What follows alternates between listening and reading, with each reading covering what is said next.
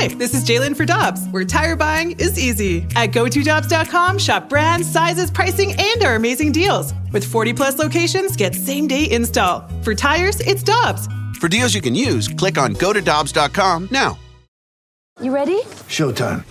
On May 3rd, summer starts with The Fall Guy. Let's do it later. Let's drink a spicy margarita. Make some bad decisions. Yes. Audiences are falling in love with the most entertaining film of the year. Fall guy. Fall guy. Fall guy. That's what the poster said. See Ryan Gosling and Emily Blunt in the movie critics say exists to make you happy. Trying to make it out? Nope. Because I don't either. It's not what I'm into right now. What are you into? Talking. Yeah. The Fall Guy. Only in theaters May 3rd. Rated PG-13.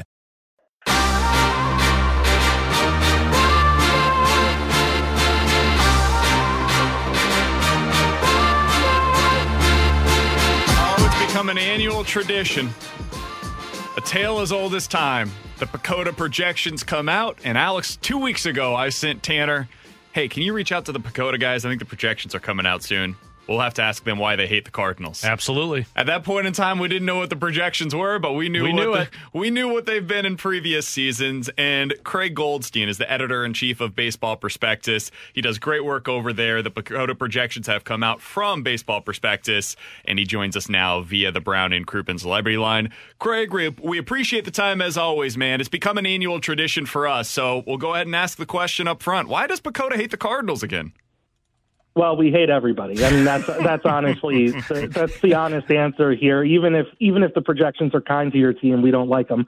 Um, yeah, I, I've actually been thinking about this a lot, even before uh, before I was scheduled to come on the show, and I I honestly think in one of the they're one of the more interesting teams out there. Um, and and believe it or not, we do look. I know it, it, it is a tradition, as you say, uh, but we do look at like why these things happen.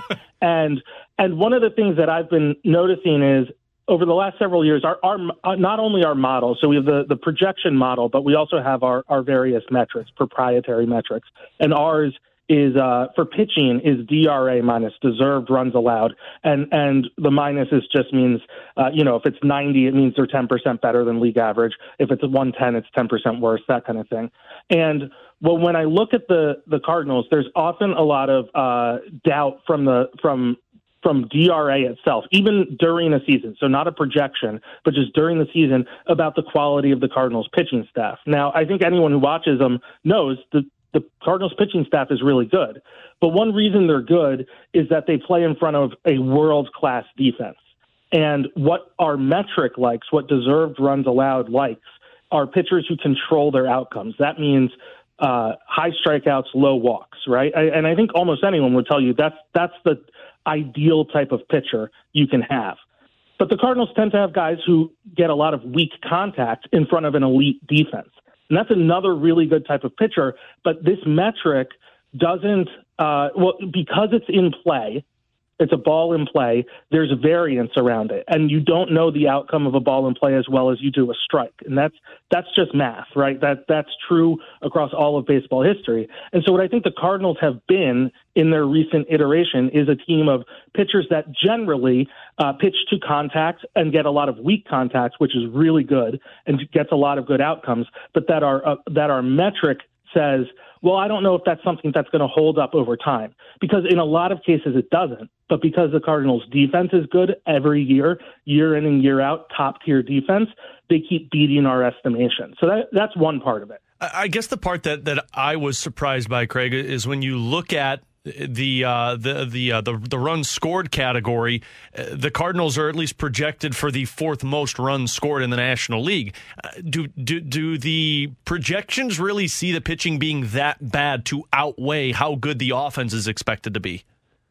Yeah, so that's that is the projection right now. So if you if you go to our if, if someone went to our depth charts page or, or the standings page, uh, you can see the runs scored, run, runs allowed. Our depth charts page shows the the total. Uh, again, our our hitting metric is deserved runs created plus. We project the Cardinals to be about nine percent better than league average. That's really really high as a team. Just to be clear, uh, as you said, fourth most uh, runs scored in the league. It has the the uh, the pitching staff to be uh, three percent worse than league average, and and I'd be stunned if that happens. but because because it's a hitter's park, generally speaking, because they put a lot of balls in play, uh, uh, the model is going to sit there and say, okay, some of these are going to end up as home runs, a lot of these are going to end up as hits. And they again, they end up not doing that because of the elite defense. And I'm sure people, you you're listening. I'm sure listeners are saying, well, account for the elite defense, and we do, right? We we do try and account for that, but it's still something that they've been able to underrate because again, what the model and what the metric sees is over time, they're going to this this type of uh, I don't want to call it luck, but the, these type of results don't tend not to uh, last right? When you see other people, other players, other teams have something like this, there's usually a lot of regression. And and so that's part of again part of the issue here. And Craig, I would assume, and this is, uh, I guess, here's the question for you: if you were to make a change like that within your model, it would have to apply to every team. And my guess is most other teams, other than the Cardinals, that pitch this way don't get the same kind of results that the Cardinals do. And therefore, it would almost have to be like a specific Cardinals type of correction. And you can't really do that in your model. That, that's exactly right. I was actually just talking about that earlier. Is that if you, if you, if, as a process, if you start making an exception, you're putting your thumb on the scale, and you're you're going to mess something up that way, right? And I understand people are saying, well, you're you're kind of messing up already, right? like if if you're constantly underrating them, you're messing up. But you're exactly right. If if we apply a change to something like that, it's going to change all of our results. And historically, on average, we do pretty well, right? I mean, that's why we do it this way, and we do make changes to our models. I mean, we we are trying to to address these issues. Uh, but it's something you have to be really careful with because if we do something that might fix the Cardinals, we might go off on, you know, we might be more off on five or six other teams. And that's not a productive fix ultimately. So it's something we're always looking at and it's something that we have to drill down on the reasons. Um, but it's, it's definitely, uh, again, like the, I, th- this is just one example of, of what I think might be happening. It's not something we know for sure. If we knew for sure, we'd probably be a little more proactive and able to to try and address it in a specific way. So, Craig, if we get away from the model, we're talking to Craig Goldstein of Baseball Prospectus. They're the one that's put out the PECOTA projections every year. You can follow him on Twitter at CD Goldstein, G O L D S T E I N. Craig, if I, I said, okay, set aside the projections then for a moment, set aside the model, just your opinion the projections have the Cardinals at 86 wins, two games behind Milwaukee in the division. How do you view this Cardinals team just from a 10,000 foot view perspective? Yeah, I, I was honestly a little surprised. I, I thought we'd have the Cardinals in front of Milwaukee. I, I think Milwaukee, uh, I, I'd have somewhere in the 85 to 86 uh, win range, and I would have had St. Louis closer to 90 plus uh, you know, it'll be interesting to see how the new schedule shakes things up a little bit. You're not going to get as many games against kind of bottom feeders like Pittsburgh and Cincinnati. Um, but you know, you are going to get some games against other divisions, kind of bottom feeders, a little bit more often. So, so we'll see how that goes. I, you know, I've I've been skeptical of St. Louis in the past. Uh, not not to say that they're not good, but necessarily as good as their year-end totals. I mean, if you if you go back to 2021, our projections were tracking okay and then they ripped off 17 wins in a row, right? And that's and that's something that they did, and you can't ignore that. That's a loss that we take. You know that that happens, but it, it's one of those things where season, as the season goes along, you're feeling pretty good, and then all of a sudden at the end of the year, you're looking pretty bad. You know what I mean? Um, but but again, to avoid the projections themselves, I, I think St. Louis is the best team in this division.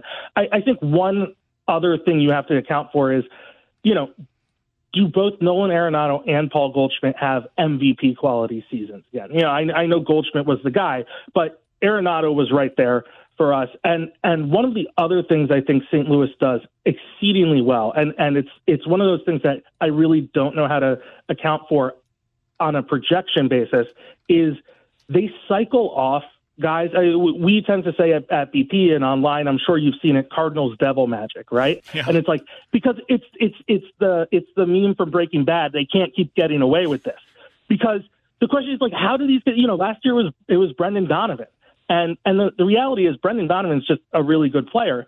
But in years past, we've seen Aledmys Diaz get hot and carry the shortstop position for six weeks. We've seen Edmundo Sosa do it, and those guys are now on other teams. And a lot of times they'll they'll move off, you know, they'll send them down or they'll move them back to the bench. We've seen it happen with Paul DeJong a few times. So the the, the question to me is, or the the observation I have, I suppose, is that St. Louis is really good at both having quality depth number one. That's something we can account for. But number two is they cycle through guys in, in terms of who's performing and who's not really, really well. And and that's something that's hard to do. When when we do these projections, we project the depth charts and the playing time, but sequencing matters too. You know what I mean? When you get the best six weeks of Aledmys Diaz's season, that matters. When another team is going to play him uh, throughout the season rather than bench him when he's cold, uh, you know, they're going to get a, a, a, you know, ultimately a much different season than the Cardinals get out of the positions he plays, if that makes sense. It does. And with that being said, Craig, what do you think is missing from this Cardinals team to put them into that next tier? You, uh, as opposed to like projecting to the upper Correct. 90s Yeah. or, or something like that. Yeah, I, I think, again, I kind of do, I, buy into what our metrics uh, say, broadly speaking, in terms of, I think if they had a, a top tier ace, and look, I, I know what Adam Wainwright did last year. I know how Jordan Montgomery started right after the trade, but I, I think someone truly elite at the front of the rotation, if, if Jack Flaherty can get back to being the guy he looked like at one point, right? That's that's something that's going to matter. And I also think there is there there are some really look Ryan Helsley and Giovanny Gallegos. No one's going to complain about them in the bullpen. I think that uh, you know after them there start to be a fair number of question marks, and I think we saw that bite them in the playoffs last year a little bit. Uh, you know they asked a lot of Helsley. Uh, I don't know he had the finger injury, but they asked a lot of him uh, in, in the in the series with the Phillies. Uh, Giovanny Gallegos, obviously high quality. We project him to be extremely good, actually better than Helsley uh, in in 2023. But after that, it gets really soft, really fast. And the advantage of the playoffs is you can maybe convert a starter to relief.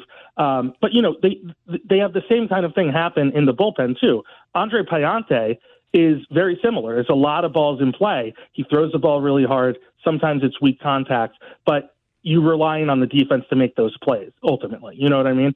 Yeah, that, that's something that we've complained about as well. We were very much interested in them, A, going out and signing like a Carlos Rodon if possible, and then B, Yeah. you know, one of the relievers that has signed over the last couple of days, whether it be Matt Moore or Andrew Chafin, just to bring a little more Quality certainty depth. to the bullpen. Yeah, Yeah. it, w- it would have been helpful, but uh, they decided not to go in that direction. We're talking with Craig Goldstein, ESP, or excuse me, editor in chief of Baseball Prospectus. He's joining us here on BK and Ferrario. I want to get back to the offense for a second, Craig, because Yeah. It, you can ask 20 different Cardinals fans their opinions on the offense, and 10 of them will tell you that it's atrocious, and then the other 10 will be like, yeah, it's, it's pretty interesting, but they, they stopped hitting when it mattered again in the postseason. You guys are very high on the Cardinals offense. You mentioned one of the five best according to your projections in baseball. What is it that you like specifically about this Cardinals offense? So, so we have uh, Nolan Arenado and Paul Goldschmidt both projected over 130 DRC plus. Again, that's that's 30 percent better than league average offensively. Those are- that's those are monster numbers. To have two guys in that range is is huge. Then you add in Willson Contreras. I understand, guys. You know, people are might be unhappy about what, how the offense performed last year. Willson Contreras is a really big part of that. And and I know obviously how people feel about Yadi, and I I understand that. Uh, and you're going to lose you're going to lose a bit defensively with Willson, but what you gain offensively as a lineup lengthener is going to be absolutely massive. And and the reason it's massive is a lot of these other guys check in right around league average. Tommy Edman, 101. Dylan Carlson, we believe in uh, 107, again, 7% better than league average. Tyler O'Neill, 7% better than league average. Uh, Lars Nootbaar, 5% better than league average. Juan Yepez, 5% better than league average. So that's a lot of depth. And then when you add in the core of Contreras and uh, Goldschmidt and Arenado, and and even someone we, you know Jordan Walker, we can talk about. He he was only projected for a 93 DRC plus, but I think the upside is there beyond that. Well, I, I'm absolutely in the tank for Jordan Walker. I love him as a prospect. And and again, when you have a lot of league average kind of guys up and down the lineup, it really makes it a grind to get through if if, if you're an opposing team. And when you've got what what Vin Scully, I yeah, I grew up a Dodgers fan, what Vin Scully would call the egg and butter guys, right? In terms of of Goldschmidt and Arenado and Contreras, um, that's that's really going to drive. Again, these guys are all getting on base. Uh, it might not seem special, but they're going to be on base enough for when the special guys come up uh, that you're going to drive in a ton of runs. And that's, you know, and that's not accounting for the fact that we know Tyler O'Neill can perform at an elite level. Obviously, last year was a rough one, but we've seen it happen before. And, and so there's upside baked into that, too. All right, Craig, we'll get you out of here on this. If you have a bold prediction for the Cardinals or or something that you're particularly interested in that uh, you think is interesting for our listeners, what what do you got on the Cardinals that you, you want to throw out there? Oh, that's that's that's a great question. I you know I I, I guess it's that I think uh, I think Jordan Walker is going to end up uh, coming up and and playing at above a league average level uh, as a rookie. I think he's going to be a difference maker in this uh, in this lineup and in the playoffs because I, I do think they're going to be in the playoffs. Like I said, if if I were making the prediction, I think they're going to win the division, uh, or or they're more likely to win the division. I think he's going to be a big part of that. Craig, we appreciate the time, man. Great to hear why you guys hate the Cardinals once again this season. We'll talk with you hopefully again next year. Would, would love to do it. Thanks for having me on, guys. Appreciate it. You got it. That's Craig Goldstein. Again, he's the editor in chief over at Baseball Prospectus. They do excellent work other than just the PECOTA projections that hate your team every single season. It's true. Give him a follow on Twitter at CD Goldstein.